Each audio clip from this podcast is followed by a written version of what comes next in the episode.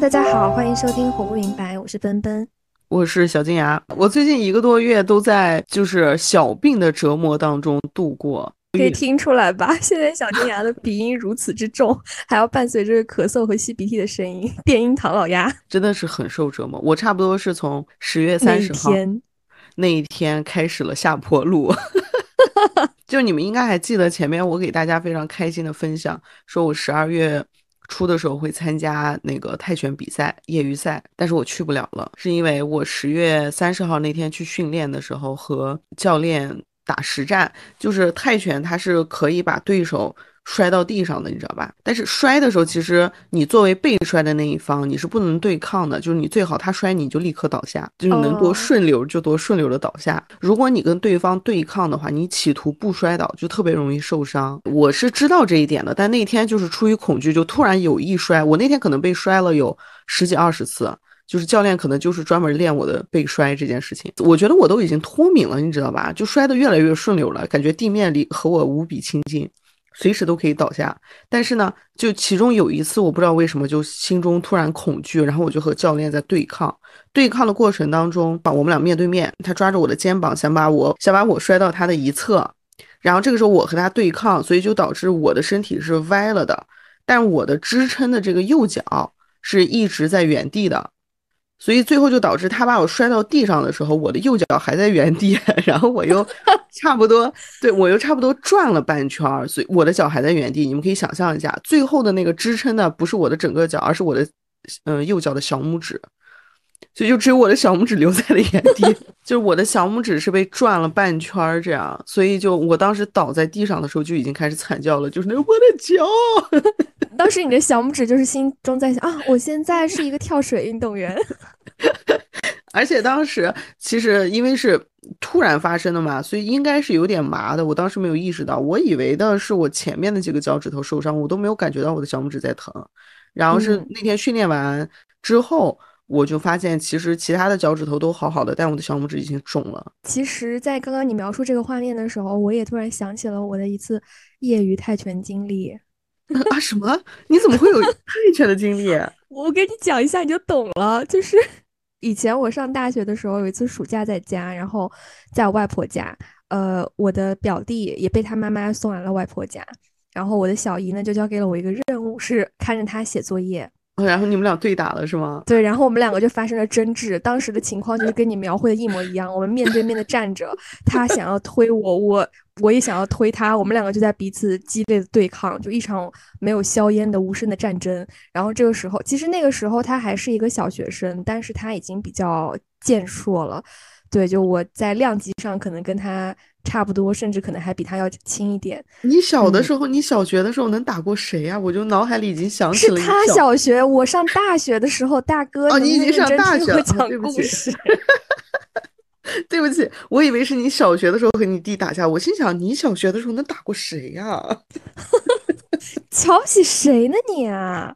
那那你大学的时候，最后是谁受受伤了呢？就是我呀，而且我跟你受伤的一模一样，就是我们两个在这个对抗过程中，当时我穿着拖鞋，我外婆家的地是那种瓷砖地，就比较滑。这个时候他就是推动了我，我的一只脚就是向后滑，但是我的 脚趾留在了原地。然后，然后我的我忘记左脚还是右脚的无名指，它就是完完全全的折过去。我当时感到一阵剧 痛，然后等我就是大概过了可能短短的一小段时间之后，它就肿了起来，并且整个脚趾以及它就是周围辐射到的一些皮肤都全部变紫了，变成了紫色。那你有可能是骨折了哎，你知道吗？哦，而且我当时，当时我妈妈就带我去医院看了，然后那个医生看了之后，他就说你这个应该也不是骨折了，因为如果是骨折的话呢，你可能就是会痛的走不了路。但我当时还是可以一瘸一拐的走路。然后我妈就说，那你需不需要拍一个片子确认一下？医生就说不用，因为你即使是真的骨折了，我们也没有什么比较好的治疗方法，就是只能等它自己慢慢长好。嗯，然后，然后我想说那就算了，然后我就后来一瘸一拐的过了整个暑假。对我，我在此一定要提醒大家，就是我在这次脚扭伤了之后，我晚上回到家就觉得我这个脚趾越来越痛嘛。但是我的脚趾只是肿，我还专门拍了两边的对比，因为其实我的小拇指本来对，你还发给我看了，我还问你是哪只脚。对，因为我的小拇指本来就长得肉乎乎的，就是那种圆形的脚趾，你们可以脑补一下，所以我看不出来它到底怎么样。对，但是其实对比了之后，就会发现右脚确实肿的挺明显，但是它没有紫啊，就你一掰它，它会痛，就不能往上和往外这两个方向都不可以，不 OK。我就上网查，我就上网查，呃，哎，我怎么我为什么说两遍？你你说两遍这件事情不是很正常吗？我每次我发现了，所以我今天我今天我今天要那个改一下这个毛病，所以我就上小红书去查，我查了之后才知道，同学们。就是人的脚趾头是非常容易受伤的，你们可以去小红书上搜一下关键词，呃，脚趾，对，脚趾骨折，你就搜这两个，因为如果有人不确定是自己是不是骨折的话，呃，都会上网求助，是吧？你们都不知道有多少人不想去和不敢去医院，以及记医是不是？对对对对对，就跟我一样，所以有很多。我就完全相反，我就是那种要第一时间奔赴医院确诊我是不是得了什么不治之症。对我，我也是那种害怕去医院的人，所以我才会上网搜。我搜了之后就发现，很多人是什么呢？大家都有这种经历吧，就是突然踢到了柜子脚或者床脚，然后这时候你的脚就会非常痛。但有些人真的就这样一踢就踢骨折了。你的脚有一个标志，就是看你有没有可能是骨折的话，就是看它呃紫不紫、淤不淤青这样。我的脚当时是没有淤青的，所以我就知道啊，那大概率不太可能是骨折这样。所以我就想着，我苟几天可能它就好了。我当时的心理预期是。差不多三四天它就好了吧，所以第一我的小拇指受伤了，这个可能是我在打泰拳当中能受伤的最小单位，对不对？不，你的你的最小单位应该是脱发。你有病啊你！有痛感的地方，就是能受伤的最小单位就是小拇指了。你能想象，就就算是我的鼻子受伤，都比小拇指单位大吧？所以我当时心里很不服，我就想，第二他又没有骨折，所以最小单位的受伤受伤又不是很重，所以我就想啊，肯定就三四天就好了。就是当年你把那个椭圆机放在狭窄的走道里，你妈妈踢倒的时候的那颗子弹，就是正中了当时正在打泰拳的你的眉心。有病是吧？报应是吗？对，我没有想过这个问题。总之，我当时就觉得可能三四天就好了嘛。到差不多到十一月四号的时候，这里插播一下我的心路历程啊。今年开始，在我姐姐的提醒之下，我发现了自己一个毛病。就上次和呃奔奔有差不多一个月没有更新那一次，回来跟大家反思，不是也说了嘛？我在生病的时候，我发现我是会有愤怒和不服气的情绪。而且这个情绪非常大。以前我看《老友记》的时候，里面有一个人物叫莫妮卡，她就是一个生了病之后非常不服气的人。她就会说：“我没生病，我好着，我我什么都要像正常人一样干。”然后别人在劝她。我第一次看《老友记》的时候，我还觉得莫妮卡有病，你知道吧？就是你生病了，你就好好休息。但是没有想到，等我三十岁的时候，我发现我就是这样的人。而且我觉得很奇怪的一点是，如果是我生病了，或者是我只是一些小小的困扰，我跟小金牙说的时候，他就会在微信上让我一定要去医院看。但是每当他有什么事情，我让他去看看的时候，他都会顾左右而言他。我不知道这个人怎么会这么扭曲啊！你的这个形容真的显得我很傻缺，就是顾左右而言他什么东西？你 回忆一下是不是这样？就我每次我跟你讲，我好像哪里有一个什么很小小的毛病，然后你就说，那你赶紧去医院啊！我跟你说，你这个真的可能很严重的。我说 没什么大事，过两天就好了。你就会说不行，你一定要去医院。然后你还会生气，就如果我坚持不去的话。嗯，好像是哦。但是我自己我是基本上不太去医院的，我能不去就不去。对啊，因为我家离医院很近。我之前每次都跟小静啊说，你来我家的时候，我 顺便带你去看病。我又要顾左右而言他了。接下来呢，就是是 差不多到十一月四号的时候，我就已经很不服气了，因为我天天就想着去打泰拳，而且我就觉得最多就是软组织挫伤，怎么能就耽误我到这个程度？我不能接受。我十一月四号的时候就又去上私教课了。我当时就觉得我行了，而且我在想，我想，哎呀，大不了我就。跟教练说好，我可能右脚踢的少一点，或者我尽量不用到我的小拇指。我相信很容易啊，小拇指你不用它很容易啊。但是其实这很明显就是我在自欺欺人了。对，而且我记得我当时得知此事的时候，我还跟你分享了一个冷知识，就是我说，如果你失去了一个脚趾，你可能就会没有办法走直线。每个脚趾都是有它的作用的，所以你如果现在去上课的话，你可能在左脚抬起来的瞬间，整个人就摔倒。你知道吗？你这样跟我说，然后我姐，我姐也一直威胁我，然后我妈也一直啊，我没有让我妈知道就，然后啊，那你在家是怎么伪装自己没有受伤的？他知道我受伤，但他不知道我去训练呀。那个泰拳馆的老板，我们也特别熟嘛，他们也是就是会劝我不要练。对啊，你为什么？然后最后有没有给你颁一个身残志坚奖？我我跟你讲，我当时的心理是什么？我的状态是什么？就是深层我是知道，我是知道这样做不明智的，但是我不服气，我愤怒，我我我忍不住，所以呢，在别人这样威胁我和劝导我的时候，我会下意识的杀掉，我会我会直接关闭，你知道吧？关闭自己，就完全不听你们说什么。你刚说那个脚趾不走直线，我只记得你威胁我，但是我根本没有看内容。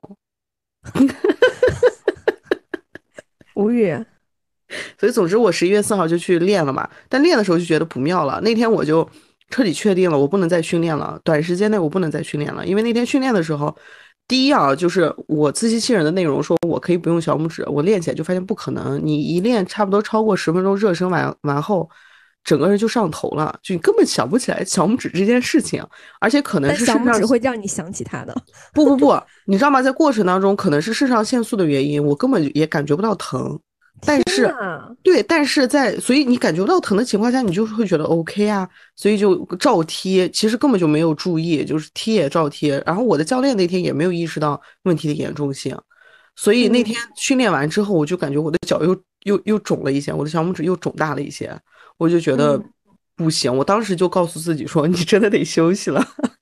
然后我就有给那个教练说，教练也看了一下我的脚，他就也开始内疚了，因为他会觉得说他没有保护好我，这样他就也劝我说不要再练了。之后他还问过我好几遍，然后都是跟我姐说让他好好休息，然后还跟我姐说什么你知道吗？就说我对不起他，不是泰国人，那个嗯，中文都不太好嘛，英文也。而且教练是泰国人啊。对，他是泰国人，然后他就有跟我姐就表情非常的痛苦，然后跟我姐说我对不起。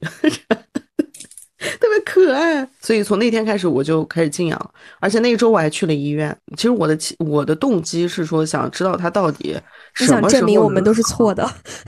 我我想知道他到底什么时候能好，就很烦，你知道吗？我想从医生的嘴里面听到我到底应该休息多久。医生告诉我，从我看病那天再休息三周至少。嗯，但是好在确实没有骨折，他可能就是也没有骨裂什么的，就是软软组织挫伤应该。我跟你说，以后此类事情，请你务必要重视起来。因为我突然想到，我之前看过一个医疗美剧，里面有一个男生，他就是手指受了一点伤，但是他那天是非常重要的一场比赛，如果他就是去参加了，就可以被保送上一个很好的大学。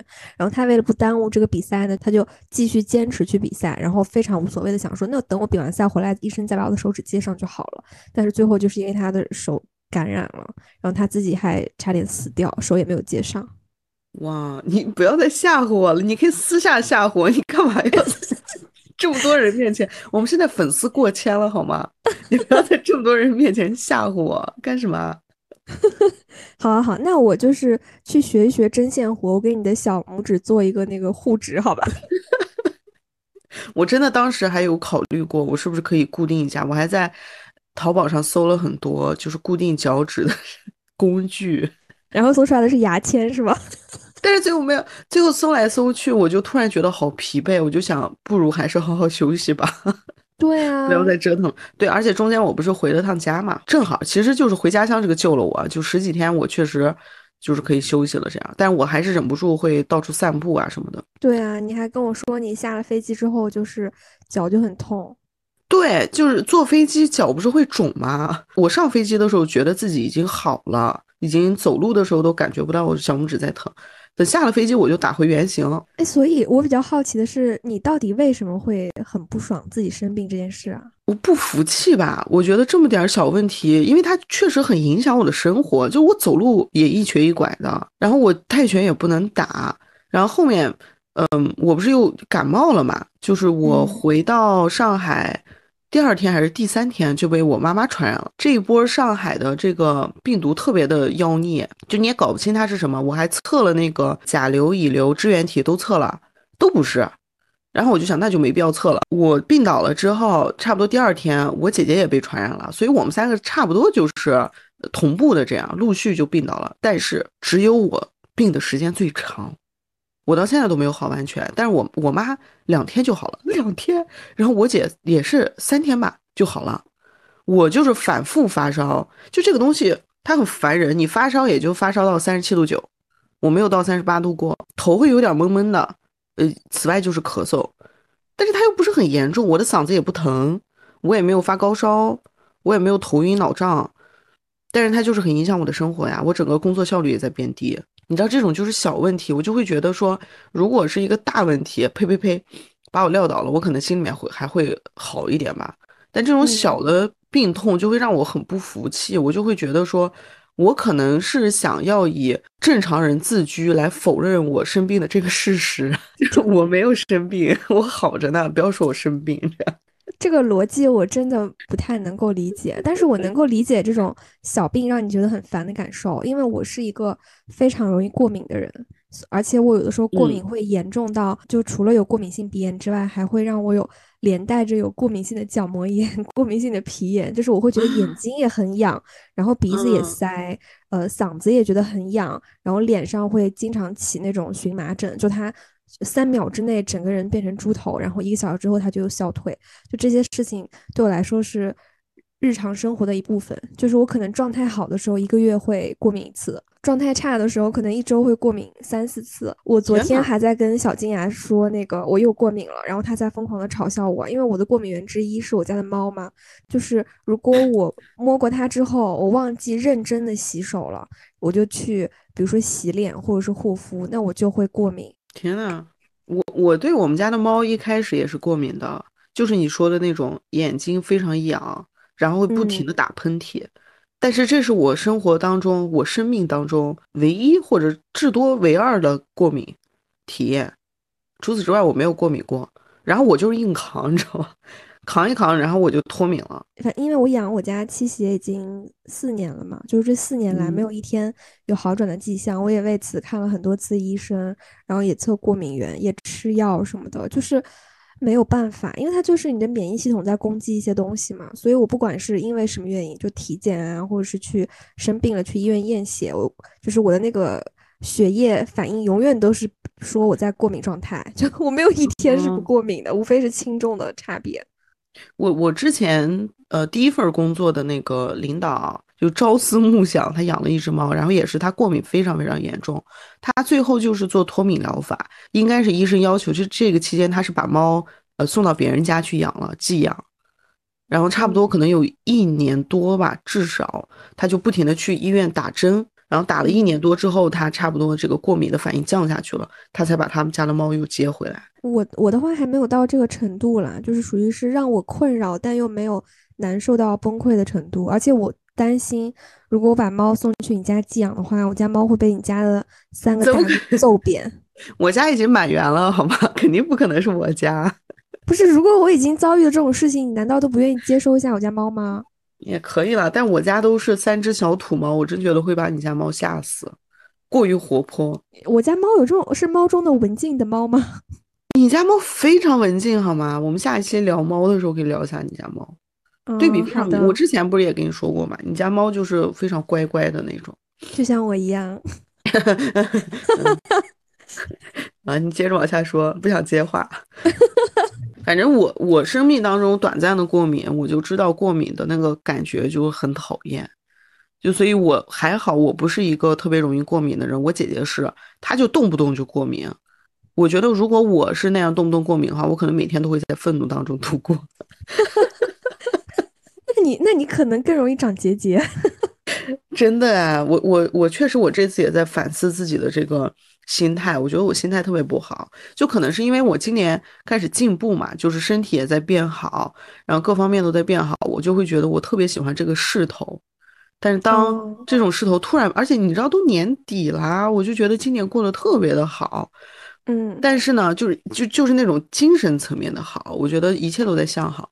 但，就就是在这个年底的情况下，突然给我来这么一脚，而且是很膈应人的，就像我说的，最小单位的损伤，然后又是一个感冒，两个 buff 叠在一起。你说你病了，也没有病得很严重，但是你又什么都做不好，什么都做不了，然后这个情况下就会让我觉得特别挫败。哎，那你生病的时候，就是你是能够心甘情愿的被别人好好照顾吗？照顾还是？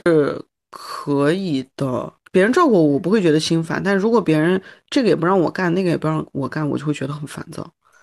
那你之前就是阑尾炎很严重的那一次呢？哦，阑尾炎那很严重的那一次，真的是被捧在手心里。那一次特别好笑，要说一下那一次吗？嗯，当然了，那么精彩的故事。对，那一次我倒是完全没有嗯愤怒哎，那一次是我呃，首先剧透一下，是我这辈子第一次做手术，所以对我来说是个大事了。那一次的经过是这样，经过特别的曲折。就首先是我这个人从小肠胃就特别好，我从小其实身体也特别好。对，之前小金牙还对自己有一个标签是吃石头拉沙子。对，这是我爸对我的评价。就我呃，快速的说一下，我小时候肠胃有多好。就我们一家四口去夜市吃东西，然后全家都吃坏了肚子，除了我。所以我就是我爸就说我是那种吃石头拉沙子的人。所以我肠胃一直很好，但其实可能就是因为这个吧，我有点作死，而且我吃辣非常非常厉害。就有一次是我晚上下班回家。然后我就点了一份非常辣的东西，辣的我耳鸣的那种。天呐！吃完了之后去睡觉，就这些都 OK，都好着。然后去睡觉，等到半夜两点的时候，我就醒了。而且因由于我几乎从来不胃痛，就我的肠胃是没有感觉的，我没有体会过，所以刚开始我以为我饿了，我不知道的是胃痛。就我以为我饿了，然后我就觉得纳闷儿，为什么我半夜会饿醒？我明天晚上吃的挺晚的，而且吃的特别撑，然后我就觉得我饿了，我就躺在那儿想不通，我就翻来覆去睡不着，最后那个感觉实在太强烈了，我突然反应过来，这不是饿，这是我的胃好像在痛，然后我就起来了，我起来就觉得不对了，然后我就我的情况急转直下，我就突然开始。变成了一个在从床上躺着，觉得自己为什么会饿，变成了我跪在厕所的马桶旁边狂吐，然后整个人就已经吐到快虚脱，我也站快站不起来了，我就爬去我妈妈的床边，我我我就把我妈叫起来，但其实你知道这个肯定是最末解嘛，你半夜把你的家长或者家人叫起来，我觉得这件事情特别可怕，但是我当时没有办法了，我就去把我妈叫起来，我妈就带我去急诊，我就想着可能是。急性肠胃炎，因为我在初中的时候有过一次急性肠胃炎，是那会儿我不吃饭，急性肠胃炎，我就觉得感觉特别像，这是一个前提啊，大家要记住，待会儿要考的。你考谁呀你？就我觉得，我觉得是急性肠胃炎，我觉得不严重嘛，可能就打打针这样，所以我就找了一个家附近的二甲医院，然后去了之后，特别好笑的是，我妈在紧张的时候会懵，你知道吧？所以我就是整个人已经不行了，然后佝偻着背在外，在后面拖拖沓沓的在走，但是我妈在前面完全迷路，就整个人大懵，懵的都不行。然后我就在后面给她指路，往右，往右，我操，操控你妈，对，就整个画面超好笑。然后后来到了急诊室坐下之后，我为什么会我刚说要把那个我觉得自己是急性阑尾炎让大家记住呢？是因为我真的特别想提醒大家，在看病的时候。把嘴管好，你知道吗？不要瞎说。我当时因为有一个预设，觉得自己是急性阑尾炎，再加上那个急诊室，觉得自己是急性肠胃炎吧？啊，急呃急性肠胃炎，我觉得自己是急性肠胃炎，所以我在医生问话的时候，我多次强调应该就是急性肠胃炎这件事情。并且我说我以前也有过急性肠胃炎，就是这个感觉。就是不要给自己妄下诊断，以免对对对，你会 误你会误导医生。然后我还因为我觉得是急性肠胃炎，我还强调我前面吃了非常辣的东西，应该就这个引起的。反正我整个思维闭环，你知道吧？然后 就给医生这样输出。反正那个二甲医院的急诊室的医生是非常年轻的那种实习医生，所以他当时就顺着我的想法。就给我误诊了，他就觉得我是急性肠胃炎，然后就给我输吊针啊，什么消炎的呀，还有就是退烧的这样。此后的十天，我一直是在高烧不断，但是到第六天的时候，我就觉得不对了，因为第一，肠炎不会你居然到第六天才觉得不对吗？对我整个人，你知道，大概第二天我就会觉得不对了。你会觉得可能是这次比较严重啊，就会觉得可能退烧就好了。最后我觉得不对，是因为。我的那个肚子呀，阑尾炎，其实急性阑尾炎一开始是整个腹腔痛，所以确实和急性肠胃炎特别像。但是后面的话，它会慢慢的急性期差不多过了之后，它会慢慢的往那个右下方转移，就你阑尾的方向转移。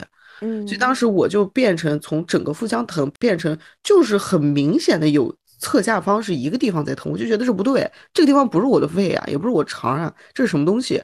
然后岔气了是吧？我就觉得好像事情有诈，而且我还在发烧，我觉得都烧了六天了，不行吧？然后下午再去的时候，我就有跟医生表达这个，我就说实在是有点不对劲，因为急诊的医生每天都不一样，我每天都看的是急诊，就很奇怪。然后那天那个医生他就开始摇人了，他就摇他的老师吧，应该他打电话给他老师，他老师就说让他可能是考虑是阑尾炎误诊，然后就让我去拍片子什么的。拍下来了之后，就发现我的阑尾已经胀到不行，就是非常危险的那种炎症，而且那还是消炎了几天之后的。所以其实我非常，我我其实是鬼门关走了一遭。而且那段时间还有一个新闻，就是吴彦祖因为那个阑尾炎，然后阑尾破裂吧，好像是差点差点 GG，差点 over。就我差不多也是那么危险的一个状态，所以当时那个。那个急诊科的医生特别好笑，他跟他老师商量了一下，他可能因为太年轻吧，他没有那种话术上的 技巧。他当时是这么跟我说的，他说建议截肢，没有，他说建议现在立刻手术。然后我妈就说立刻手术就是把阑尾摘掉嘛。他说是这样的，就是原地躺下，把衣服脱掉，然后就推进去。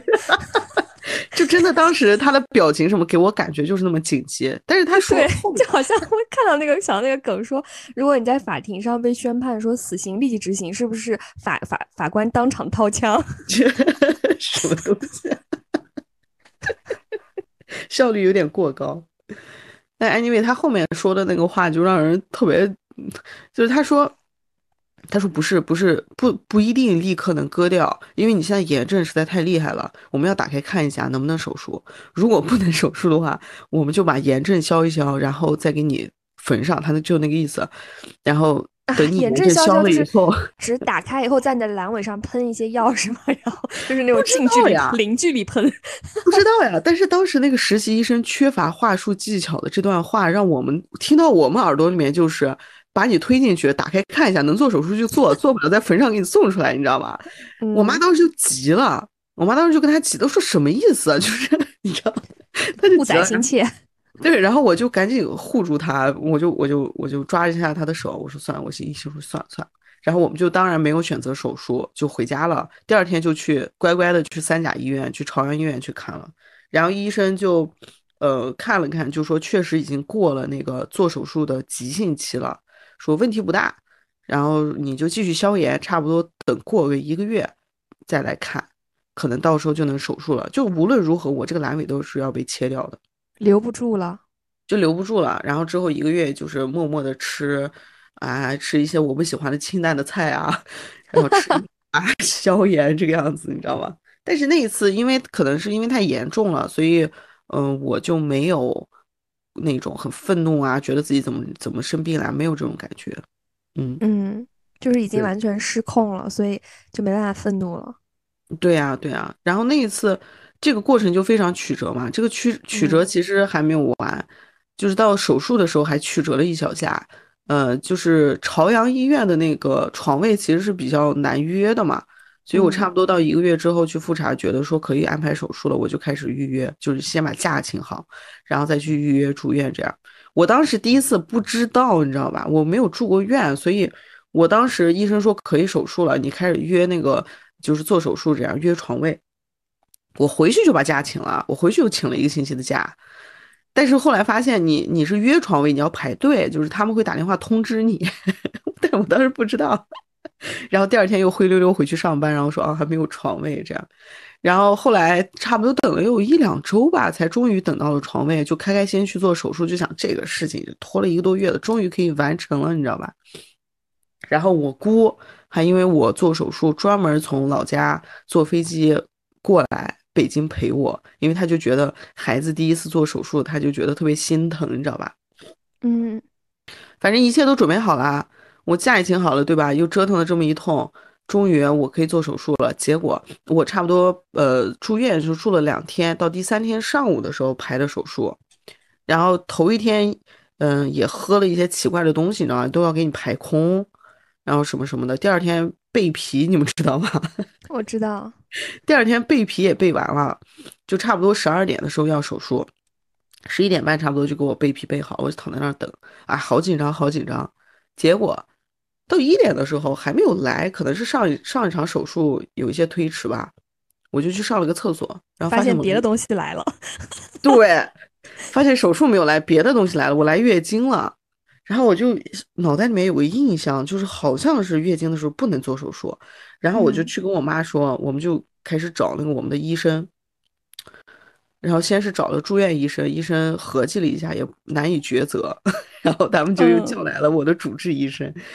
然后主治医生就说：“你还是别做手术了吧，回去吧。”然后我就回去了呀。然后第二次我差不多过了一两周，我已经来干净了之后，我再回去就又二次住院的时候，医生的那个住院部的那些人都认识我了，然后还笑我，就每天早晨护士不是会来查床吗？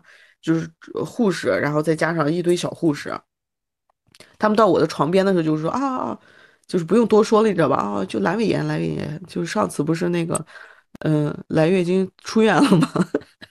他们就在那里讥笑我。Anyway，第二次就非常顺利的进行了手术，但手术当天早晨，啊，还是有一点小小的状况，就是我妈和我姑姑没能这么多状况，我已经开始不耐烦了。这次手术如果我是你医生，我真的已经开始不耐烦了。但是这次医生没有没有受影响，受影响的是我的心理和还有我妈和我姑，因为他们没有准时的赶到，就是家里你是一个人进去的啊。对，我是一个人进去的，而且我的手机你知道我也没人给，因为我身边没有人。他们当时就是早晨有点堵车还是怎么，他们想快点来，所以他们就搭了车。但其实当时我们家住在通州最东边，就离朝阳这边特别远，所以就反而你知道反而迟到了。然后他们就特别难过，就在路上就看到我给他们发的信息，就说我要被推进去了。他们就狂奔，但是还没有赶上。后来我就进去之前，我就把手机还给护士，我就说待会儿帮我给一个卷头发卷卷的黄黄的那个就是我妈妈，你把这个手机给她。这样，然后护士说放心吧，放心吧。然后那个时候我被推进去的那个真的很像电视剧。我被推进去的之前，我妈和我姑赶到了，他们赶到了那个病房的，就是呃手术室的门口。所以他们就在后面叫我，然后我当时被推进去，然后我是反着的嘛，就头朝着他们，我就这样一扭头，然后就看到他们两个就是那种明显看到他们在偷偷抹眼泪，你知道吧？嗯，给我招手，就我也知道是一个小的问题啦，但是当时真的很抓抓嘛，然后我就也很难过。我觉得这个视角还蛮有意思的，因为我会幻想说，假如说我有一天被就是送去火化，我的灵魂在看的时候，可能也是这个视角。哇，转头看到我的家人在偷偷擦泪，这种，那你是不是有点晦气啊？我说我做完每个手术被推进去，你在说什么火化？对不起，对，但是当时真的那个画面确实是一直印在我的脑海里，就那一刻你确实感觉到自己有被深深的爱着和在乎着，你知道吧？就是有两个人。紧赶慢赶的来来陪你做手术，然后明明是一个很小的手术，他你被推进去的时候，他们会那么的担心你，然后甚至担心到流泪，然后我就觉得啊，心里面还是挺暖的。但听你讲完这个故事以后，我觉得我自己特别的不是人，因为我我有的时候会选择。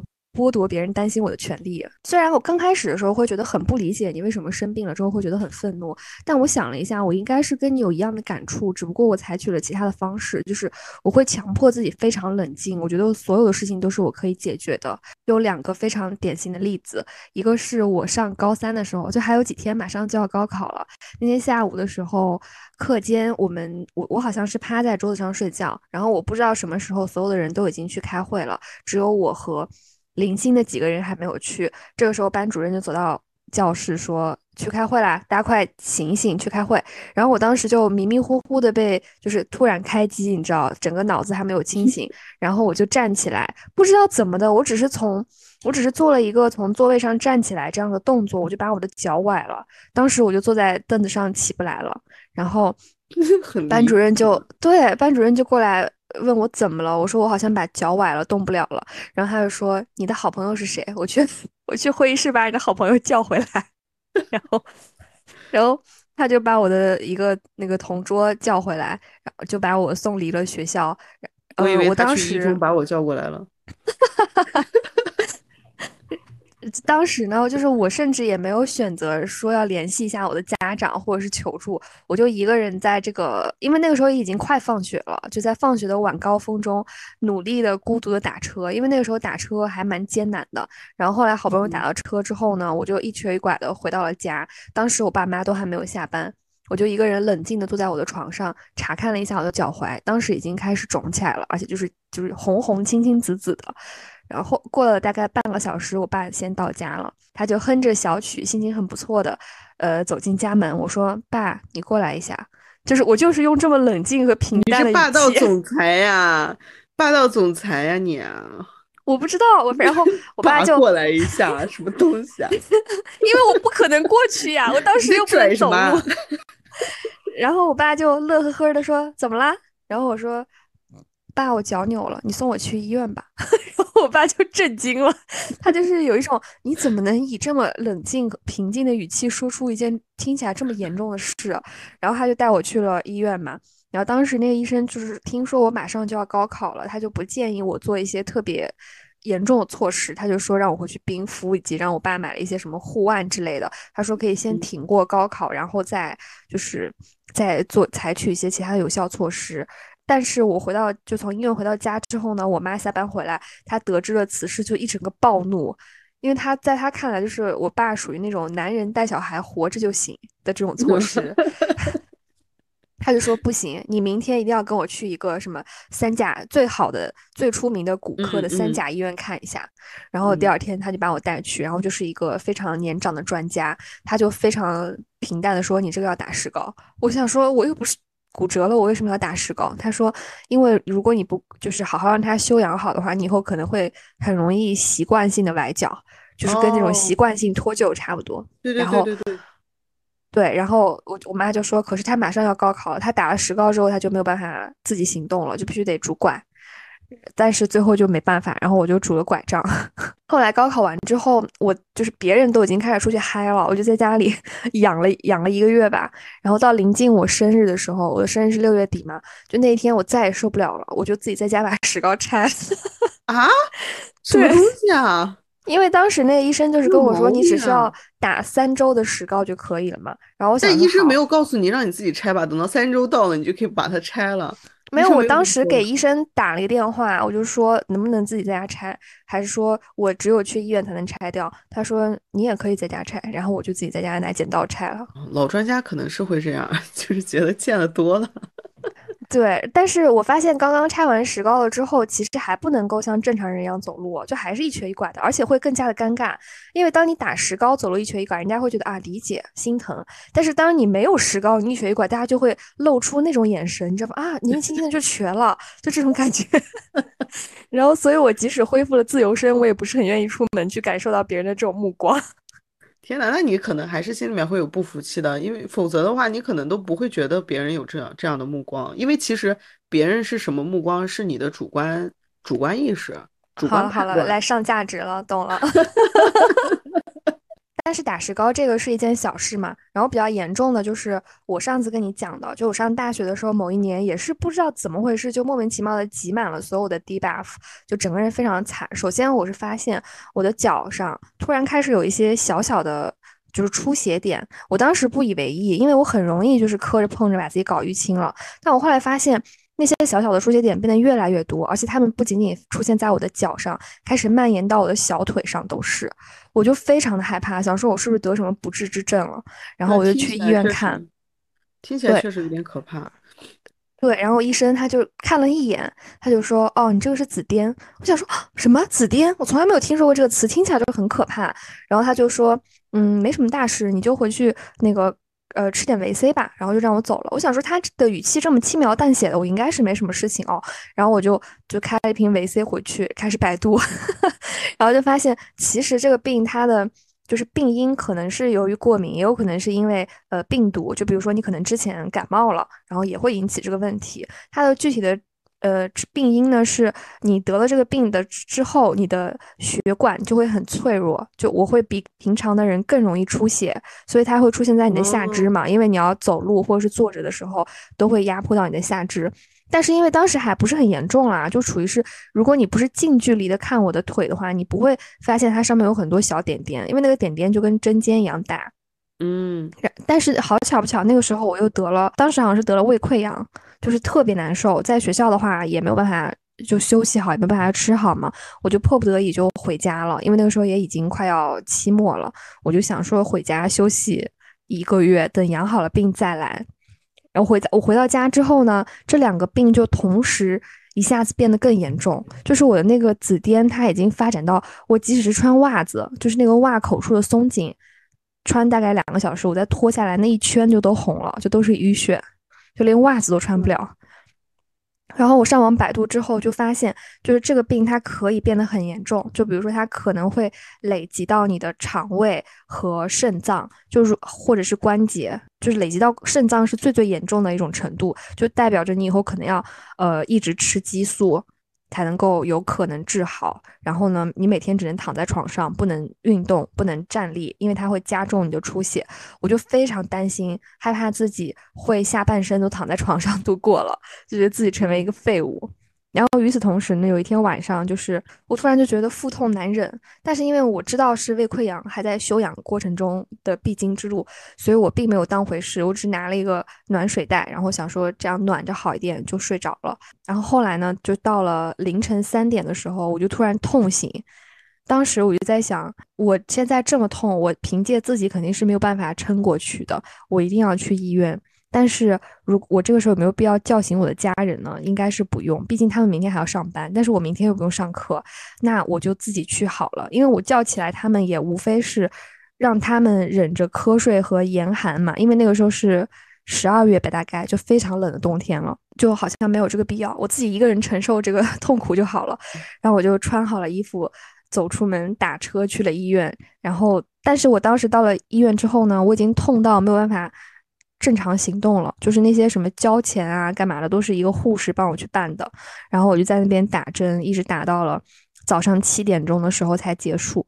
我就一个人又默默的打车回家，因为我没有钥匙嘛，所以我在那个按门铃的时候，我就听见我妈的咒骂声由远及近，就是她肯定在想哪个神经病这么早按我家的门铃。然后她打开门发现是我，她那个表情就是一秒钟从愤怒、疑惑。震惊，无语，就是一秒钟之内切换了四个表情。然后他就说：“你这么早出去干嘛了？”我说：“我昨天晚上痛到受不了，去医院打针了。”然后他就他的表情又经历了一轮变换，就是从惊讶变成了伤心。就是他可可能在他的心中会觉得他非常。希望陪着我去，他可能不在乎什么晚上有没有睡好，第二天就是要上班，他可能就是想要陪在他的孩子身边，但是我就是没有给他这个机会，就是甚至于在一些其他的时刻，比如说寒暑假回家，然后他们他就说要去接机我，我就说没关系，反正我打车回家也很方便。然后他就一定要来接我，我就一定不让他来接，他又觉得很难过。而且在孩子比较小的时候，我觉得父母的这个心情特别能理解，就是他会觉得说你不跟我讲，是不是会觉得你觉得依赖不了我，就是你不能依靠我这样，所以就会有一种失落。我我是很能理解的。肯定不是我从小就会是这样的人，可能是因为小的时候我爸妈非常想把我培养成一个非常独立的人，所以是他们迫使我走。就成为了今天的我，就可能等我今天终于变成了这个，我不再需要依靠任何人，我我希望所有的事情我自己都能解决的时候，他们就才会，他们反而又去开始觉得伤心吧。所以活该他们伤心，他们应该反思一下自己都干了些什么。没有啦，我相信他们肯定是知道这个利弊的，因为有有类似的场景的时候，他们就会感慨说，把你培养的很独立也好也不好这样子。对我当时我在做那个阑尾炎手术，我姑姑说要从呃三千公里以外飞过来的时候，其实我第一反应也是想拒绝的。就我的主观判断是，这只是一个很小的事情，就没有必要说让你过来。就是我怎么可能要求你？就是我这么小的一个问题就让你飞过来，有点小题大做。但是我我就没有开这个口，我完全没有阻拦他，因为我我知道我姑姑有多在乎我。就我不想说把他把他推开，说你不要来陪我。我觉得这件事情，我当时的判断就是对他来说很重要，所以就而且我也很我确实想他了。抛开这个病来说啊，我确实也想他了，所以就来就来吧。但是其实除此之外啊，我人生当中去看病很少有人陪我，就我是比较喜欢自己去的。我好像之前也跟你讲过，就是我会觉得有人陪我的时候，我自动就会变得更脆弱。但是我自己去的时候，我就会比较坚强，我就会很淡定。所以我不喜欢别人陪我，因为别人一陪我，我就会变脆弱。这前两天还在跟我姐聊这个事儿，我才知道一个惊人的消息：我姐这辈子都没有自己去过医院。你不觉得惊讶吗？就我当时听到这个消息，我都懵了。我说为什么？就是他就会觉得太可怕了，他一定要有一个人陪他。所以人和人真的是不一样。但是你刚刚跟我讲这个的时候，我其实愣了一下，因为我当时的第一反应是说，是不是有可能从来没有自己去过进去过医院才是一个正常的，或者说更合理一点的现象呢？就是因为我们俩可能。有这样那样的原因，都会拒绝别人跟自己一起去医院。但是一个人在脆弱的时候，其实还是希望陪伴的。就好像，嗯，我觉得生病这种事情呢，它就好像是打开了一个开关，或者是加强了你和你的家人之间的那个吸铁石的磁力。因为我小的时候也是，因为我小时候体弱多病，真的很常生病。有一次住院，当时就是住了两三天，整个人虚弱到不行。然后我妈在。背我从某一个地方做检查到回病房的时候，我就突然看见门口站着一个蓝色的身影，然后是我的小姨，她就是下了班之后就立刻从另外一个城市冲过来到我这边来看我。就那个时候应该是我三岁时候发生的事儿。就其实我三岁的事情我大部分都不记得了，但这件事情我印象真的非常深刻，就跟你姑姑去北京看你是一样的。我觉得这种东西就是就是爱吧，家人之间的爱。对你刚才说这个的时候，嗯，我就想起来，也是一件特别小的事情，因为我的扁桃体肥大嘛，这是天生的，就我，所以我特别容易扁桃体发炎，然后一发炎就发烧啊什么的，嗯，所以我从小就反复的经历这个过程，嗯，对我来说其实已经是一个家常便饭了，你知道吧？但是我记得二年级有一天，就是我突然又发烧，就扁桃体又发炎了嘛，就家就叫我家长来。然后我爸当时放下手头的工作就跑过来，然后他送我回家。我我我内心是会觉得这只是个小问题，但是我爸就会觉得这，他他的那个表现就觉得非常非常的心疼，他会觉得这是一个非常大的事情。我们家当时是住在五楼，我还记得在楼下的时候，我爸就突然蹲在我前面，他就说上来，我背你上去。然后还说爸爸不需要，就不用爸爸，我可以自己走。然后但是他就说我背你上去吧，你都这么虚了。然后他就把我背上去，我但是那个那个印象我一直记到现在，我就会觉得说，就是他对我一个爱的表现。对啊，但就所以展示脆弱有什么不好呢？就是为什么？你看我刚才说的，我我我生病了以后愤怒，包括我可能更喜欢自己一个人去医院，其实归根到底就一个原因，就是我不想要自己。嗯我不想要自己表现出脆弱嘛，我不喜欢自己展现出来脆弱的那一面，我不喜欢那样的自己。但是，对我也是。为什么呢？为什么呢？就是你展现脆弱又怎么样呢？我觉得只有那些一直都被好好爱着和照顾的人，好像才有资格脆弱，因为他们可能不管在什么时候脆弱，都一定会有回应。但是我默认是不会有人回应我。然后我害怕，如果我发出了请求，别人可能不会回应我，所以我就不会向别人发出请求。嗯，那我和你的症结原因可能表现差不多，但原因可能还是有一些不同。我觉得我，因为我从小我爸妈没有那种把我表就是往很独立的方向培养，没有这回事。但是我这个生病之后会生气的这个毛病，是我这两年才习得的。我觉得我以前好像没有这样，我认为啊，应该是没有。但这两年。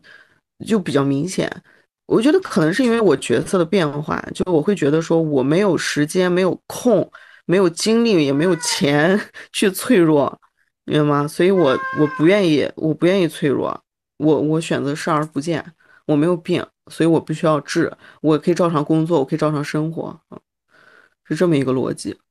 就还是比较要强吧。对，前两天的时候，甚至我老板，你知道吗？我连着两天。我们是十每天十点钟开会嘛，我是远程参与，就是我要接上呃线上的视频会议，但我连着两天我压根儿没有起来，因为这个这个这个病毒性感冒就会让我昏昏沉沉，就睡觉睡不醒，所以我早晨就没有起来。我是我老板跑来问我，他就说你是不是身体不舒服？然后我就跟他承认，我说是的，我说我确实这两天回到上海之后，我就一直在病着。我说就是上海的这波呃病毒，但是我不好意思说，因为我今年老是有一些小的病症，你知道吧？我说我都不好意思说。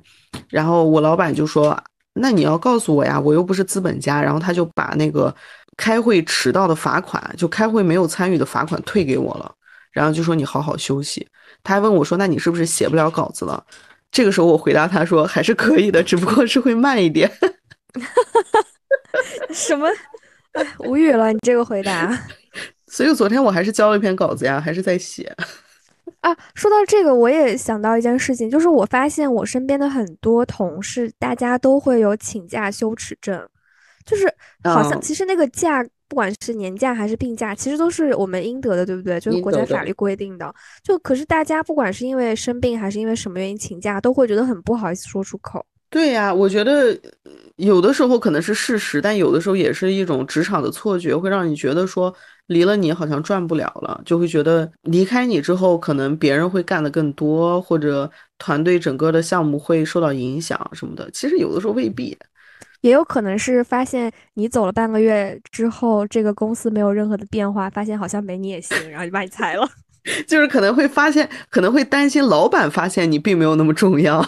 对，对我是确实是有这样的焦虑的。其实我在工作上不愿意停下来，我确实是非常明确的，脑袋里面有这个想法。我就害怕说，我停下来之后，老板觉得好像有他没他都行，然后他又是个远程的员工。哎，那我跟你我完全不一样啊！我我每次就是当我那个请假羞耻症浮现的时候，我都会立刻告诉自己，这个地球没了我照样转，我一定要请假，这是我应得的，我为什么不请？对啊，我今年不是终于请了假嘛？就我之前我已经在这个单位两年了，但我从来没有想过请长假，就是前面的两年我都是一直在转，包括过节、过年这样的时候，我也一直是值班，我一直写东西。但是今年的时候，我就突然想起来了，我就突然觉得我有点转不动了，我想休息。然后我就问我老板，我说我们有没有年假？我老板就说我们是一家正规的公司，当然有年假。然后我就休了个年假，就我当时不是休年假，就是选择去你那儿嘛，非常快乐的度过了几天。我突然想到，如果你是我的同事，我可能会很讨厌你啊。为什么？你的因为你想想看，你的这些行动就是那种卷王才会有的，过年过节都不休假，也不休年假，即使发烧了还要来开会，我天呐，就很烦。对，我上次不是还跟你说，你说理解不了，现在结合这件事情，你也跟你应该能理解。就上次，呃，我们有一次做汇报。然后大家就是都要交一份东西嘛，交一份 Excel 表格或者什么的，说一下你接下来的选题计划。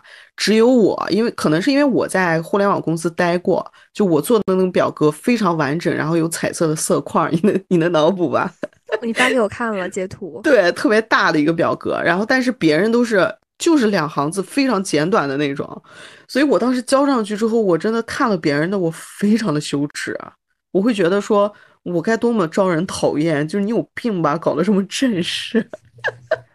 呃，有可能啊。如果我是你的同事的话，我可能也会这么想。不过当时我在我看来，就是我觉得你只是交了一个六十分以上的就是答案，他们是可能交了二十分的答案，所以觉得羞耻的是他们。对，道理是这样，但是你真，我真的是会觉得羞耻。我还记得聊到这个，我突然想起来一个片段，就是我在第一份工作的时候，我我那个时候工作的劲头比现在还大，就我确实是有点卷的，而且我当时的那个岗位确实是一个人顶一坨事，就这一趴文案，所有的文案全部都是我一个人，我根本没有别人，我们总共也就五六个人这样的一个团队，我有一个星期就重感冒。就每天在办公室不停的吸鼻涕，但是我确实手头有事情，我如果休假了就没有人来替我做这件事情，所以我就完全没有想到休假这件事情，我就一直在工位上吸着鼻涕，然后打着喷嚏在那在那工作。然后当时旁边的一个姐姐就是同事，她就看着我说：“你干嘛要这么拼啊？你就休息就好了呀。”然后那一刻我确实也会感觉有点羞耻。第一，我会觉得说，我可能会传染他们。对，就其实如果我是你旁边的 同事，我也会说这番话。但我心里，对，但我心里想的是，你赶紧回家吧，别传染给我了。对，但有的时候你在工作当中上了劲儿，你真的是意识不到自己应该休息了。只有在你停下来的那一刻，你会觉得非常疲惫，你会觉得我怎么支撑了这么这么久才请的假？就是我们俩刚刚说的这个问题，就我最。在近些年来，我发现在我身上有变得越发的严重，所以我开始担忧起了另外一件事儿，就是如果我一定要这么要强硬撑，然后我还是独居，如果有一天我真的发生了一些很严重的事情，那我都可能没有办法求助别人，我可能真的会死在家里，因为前段时间的时候，我不是把我那个尘封已久的健身环大冒险拿出来吗？然后那天呢，我就 是运动了十五分钟，就其实也不是很累，真的一点都不累。我当时就非常平静的，呃，按下就打完了那个第一关，然后想去冰箱里面拿一个什么水喝。然后这个时候，我突然一下子觉得天旋地转，就感觉我马上就要昏倒了。然后我就想说，哦，那一定是低血糖了，那我干脆就去那个，呃，找点就是饮料喝一下。然后我打开冰箱，发现我冰箱里全部都是无糖。饮料零卡 零脂肪，我当时那一秒真的好恨我自己，为什么要活得这么健康？我要是死了，都是因为死在我的零卡饮料上。然后我当时就一整个慌张，就当时我已经就是呃。头晕目眩到我没有办法瞄准那个冰箱的门，把它就是再关起来的这种程度了。然后我就我也我也忘记了，其实我可以用那个炒菜的调料里边找一些糖来吃。然后我想说，我还是得维持最后的体面，因为我当时是穿着一个就是运动内衣加一个很短的短裤，就在家里运动嘛。然后如果这个时候我昏倒了，别人来救我，我现在就是穿的有点不得体，就是衣不蔽体的。然后 这个时候我还在想这些，然后我就。用我最后的力气就走回了沙发，因为我当时想的是，如果我现在就是放弃挣扎，直接晕倒，我可能会就是头磕在地上，就本来只是个低血糖，最后变成了脑震荡，就我不能这样子。然后我就躺在沙发上，大概我不知道我那个时候是。就是在休息，还是我真的昏过去了？我也不知道时间过了多久，就可能可能只有几分钟。反正那那一段时间我是完全没有意识的。然后过了一会儿，我突然一下子就是感觉好像醒来了，就整个人又一下恢复了正常，就感觉刚刚发生一切都是一场梦一样。然后我就开始跟小金牙说：“我说我刚刚差点死掉。”对啊，吓死了！这太可怕了！我就在想，如果我刚刚真的就是发生了什么严重病，比如说心梗，我连求救的机会都没有，我就没了哎。对啊，你你在发生这件事之前，我是不是就已经有这个意识了？我还跟你说，我说以后每天，呃，就算是你回信息回的比较慢，但由于你是独居，所以你每天都要确保给我发信息。只要超过二十四小时，你没有给我发信息，我就要报警。所以，但是，但是我我觉得你给我提供的这些建议里边呢，有有些是对我有害的。比如说，你要让我反锁门，可是如果我反锁门，我就是在增加别人救我的难度。反锁门，人家还有就是进来的呀。还有就是，虽然小金牙叫我发信息给他，但是我发信息给他，他百分之九十九的时候都不回。我不回，但是我看到了呀。所以你知道前前两天有的时候你回的比较慢，我会比较着急。我确实会脑补你自己一个人在家会不会遇到什么问题。所以虽然你可能遇到一些急性的情况，我这么远，我我也不能救你，但是可以跟你确保你不会超过三天没有人发现。我觉得三天这个时间太长了，我建议你就是把这个时间缩短到，呃，四十八个小时以内。因为如果你超过三天是夏天的话，我可能都已经臭了，你才来。行行行行行，我能给你保证的就是不会让你被 game over 之后超过两天还没有人发现你，好吧？可以，而且从你家到我家其实也只需要三个小时，就哪怕你是当时立刻来赶来救我，可能也是来得及的。嗯，这但这个我不能保证。但是如果我真的跟你求救了，应该还是会来的吧？啊，那肯定呀，肯定求救肯定是会的呀。但是我至少会帮我打一个幺二零，并且告诉他我家的密码。对我，我就是在想，我可能会想更聪明的方式，就有我这个时候我不想让你有聪明的方式，我想要你亲自本人到场。我后面还是会的，但是先救你的命要紧啊，大哥。好，我只是确认一下你会本人到场这件事，因为我表示怀疑。我之前我姐姐一个人住，就我刚搬到上海，我姐姐还在北京的时候，我就特别担心她。有的时候早晨给她打电话，她睡得非常死，可能两三个小时都叫不起来她，我就会很担心。这个时候怎么办呢？我就会给她点个外卖，然后我会备注给小哥说敲门直到有人开为止。然后这个小哥就会狂砸门，然后把他砸醒。然后我看到他签收了之后，我再给我姐发信息，我说收到了吗？他说收到了，我就知道他安全。你好像那种控制狂的，没有啦，就真的是担心而已。我就不也不会干什么，他还有一份早饭，好吧？真是，咱们的情绪急转直下一下啊！就确实，我之前身边是有这样的事儿的。就两千呃二零二零年初的时候吧，就疫情最严重，刚开始最严重的那个时候，大家不都被困在家里吗？嗯，我有一个大学我认识，我们还一起吃过饭、喝过酒的一个非常帅的一个小伙子。他就是心脏突然出现问题，他在北京一个人住嘛，然后可能超过五天还是几天，他好哥们儿他在老家的好哥们儿联系不上他，然后就联系了他在北京的朋友，北京的朋友去家里面查看，然后就发现他人已经没了。然后我到现在对，而且我是有他的朋友圈的，我是有他的微信的，就是他在那之前几天还发过自拍。所以我当时就觉得整个人非常懵，然后也加重了我对独居的朋友们的担忧。太可怕了。对啊，所以你的担忧是是有道理的。所以你在你嗯生活的城市还是要有那种比较紧密的朋友。嗯，一般来说都是我的同事。对，也可以，whatever 也可以，反正就是能立刻到场去帮助你的这样。你不管是生病也好，其他的紧急情况也好，对吧？嗯。那我觉得还是独居的人还是适合买一块智能手表的，因为它不是会给你发出那种报警吗？说注意，您刚刚好像摔倒了这种。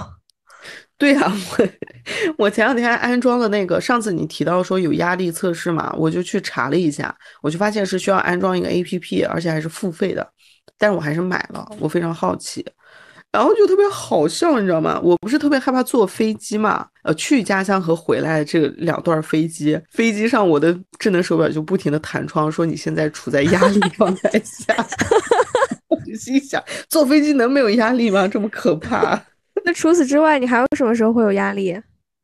其他时候就几乎没有。有一次是在开会的时候。我知道我的老板 about to，就是他马上就要骂我了，就他没有骂我，他问了我一个问题，我汇报，汇报完我知道他要骂我了，这个时候我的智能手表 就已经弹窗了。不是，你最好把它搞成那种智能播报语音的，这样你的老板就听到你的智能手表说你注意，您现在压力过高，他可能就会把那句骂你的话咽回去。但我觉得那可能是个巧合，因为他这个。它不是实时监控的，它好像是隔一段时间会监控，所以就可能是开会让我压力还是有点大吧。那就觉得 好像，就觉得每次我弹窗的情况都是那种坐实了我这个人非常怂的。就是你这个鼹鼠的形象已经深入人心了。什么鼹鼠？对我真的觉得你就是只鼹鼠哦。你说那个表情包特别像我是吧？对啊。嗯，知道了，知道了。我现在也不否认了。总之，我觉得所有的独居人士还是要常备一块这个智能手表。然后我我不知道它有没有那个功能啊，就是如果我摔倒了或者是心脏停止跳动，它会发送这把这条信息发送给你之类的。啊，你可以看一下有没有，我不知道哎，有没有相关的功能？心脏停止跳动，发给我也没用了吧？对啊，毕竟小金牙是一个随时会睡着的人，他可能看到的时候 已经是三个小时之后，我当时都已经凉透了。我们聊了一个小时，你终于要吐槽我今天的干了什么，是吗？对啊，作为这个安定，就我们每次都要找一个哈哈哈的事情来安定啊。就想跟大家说，我们本来这一周的更新差一点点就要割，主要就是因为小金牙。就其实之前的两周没有更新，也有一部分是这个原因。就每次在我们说好要录制的当天，小金牙就会失联，他会连续一整个下午，比如说从三四点开始，一直到。呃，凌晨十一点之间，都是他有可能会失联的时间段。主要的原因就是他睡着了，睡着了，然后错过了我们的录制。我真的觉得很奇怪哎，就我们不录制的时候，他从来都不会这样。只要我们一录制，他就必会睡着。而且我还在昨天，就是周五的时候跟他提到了这件事。我说你明天不会又睡着吧？然后他今天下午果然就失去了音信。我跟我我真的觉得，就是因为你提醒我，你今天特别奇怪。昨天你不是还在跟我念叨，你说你不要睡着，不要睡着。我说你为什么会这么说？我当时其实第一反应是你为什么要这么说？后来一想，哦，好像上一周才因为我睡着，所以耽误了录制，所以我就闭嘴了。然后今天的时候，我一整天都状态非常好，我感冒也差不多好了。然后到下午的时候。我三点的时候还还在想，我说，啊，今天要录什么？然后准备了一下大纲什么的。然后到五点，我就进卧室拿了一个东西，看到我妈妈在睡觉，我就突然不行了，我就上头了，然后我就钻进了被窝秒睡，可能钻进去跟我妈说了一句话，下一秒就在打呼了这样。所以我就觉得可能是你给我给了一些什么潜意识，就是那种，你说的是不要睡觉。就相当于那种你说不要想着一个大象，这个时候你脑袋里面就会想大象，所以你说不要睡觉，我今天就潜意识里面就会觉得我要睡觉，我今天白天要睡个觉，然后起来被笨笨骂，就这样。